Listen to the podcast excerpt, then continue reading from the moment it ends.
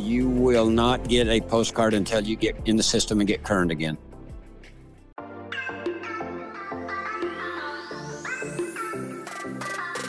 Remember that time Utah stopped sending out postcard reminders to renew your vehicle registration?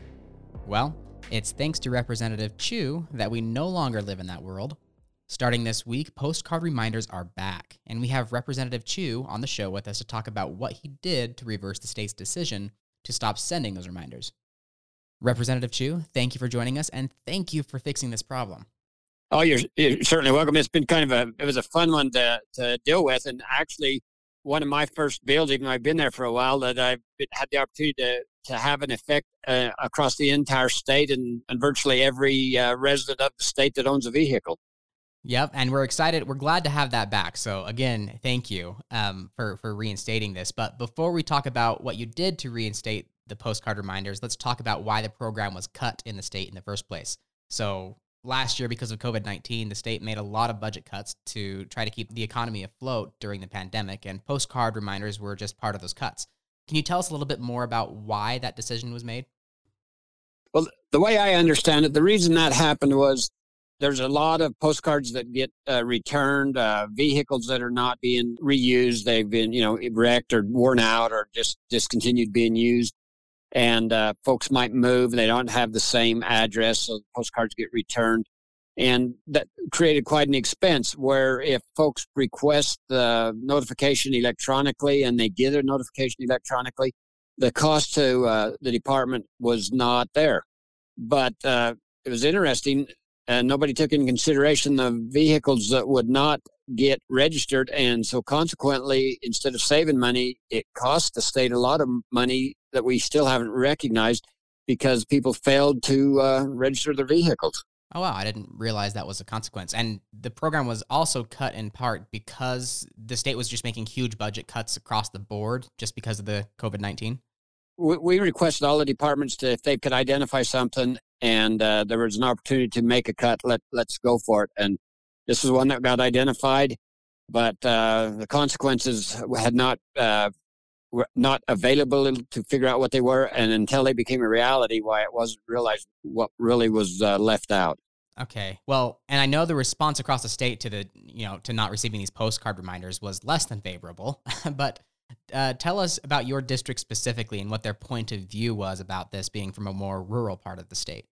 Sure, sure. It's kind of interesting. One of my uh, good friends I went to high school with uh, called me right up the bat when he first heard about it. Scott, do you realize that we're not going to get the postcard reminders. Now, I don't have a clue when my uh, four wheelers do and when my uh, boat trailer and all these uh, different things. He goes, My car, I walk by it every day and I can see the sticker on it, but the other stuff I don't know. And he says, I think we've got a problem here.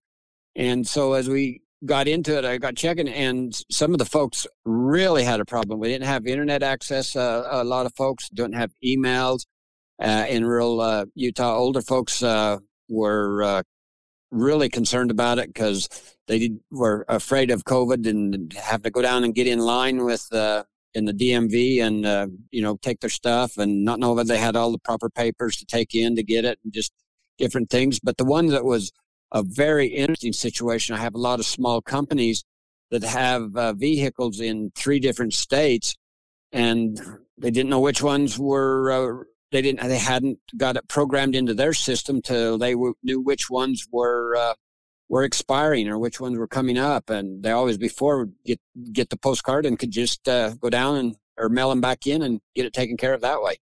Obviously the whole state businesses and individuals alike were not quite ready to go 100% electronic. So your bill it's H- hb 170 correct? That's right. We created hb 170 and uh, we discovered that a lot of folks that were interested in going electronically, we did not have a phase in.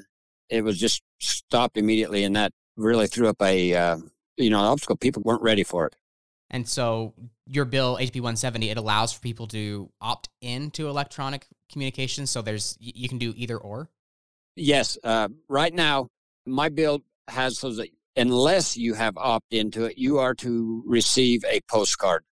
If you have opt into it, you won't. But you also, some folks said that they had opted into it and would rather receive the postcard. They can still go in and uh, discontinue the electronic notification and get the uh, postcard again.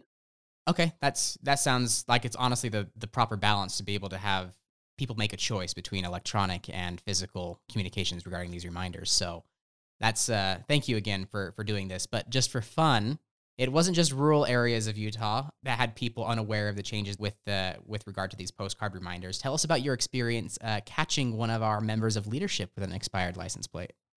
Oh, that that was fun. But uh, first, I must say, you know, my uh, Senate sponsor was uh, Senator Iwamoto, and she's a Salt Lake City girl, and she has a lot of older folks in her district that uh, don't have internet, and were absolutely frightened about what were they going to do, and so uh, because they they didn't dare go down to because of COVID and go in person and, and do things. So uh, so anyway, but what was fun was uh, when I, we started session, I just went through the parking lot and I noticed that just walking from my parking spot to the Capitol, I noticed six vehicles that were expired.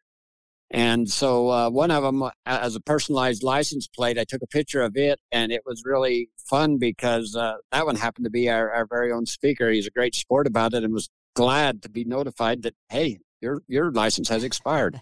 so even Utah's lawmakers kind of uh, had an issue with the whole no postcard reminders. That that's correct. Yep is there anything else about your bill or about this issue that you want to tell our listeners, Representative Chew, before we sign off today?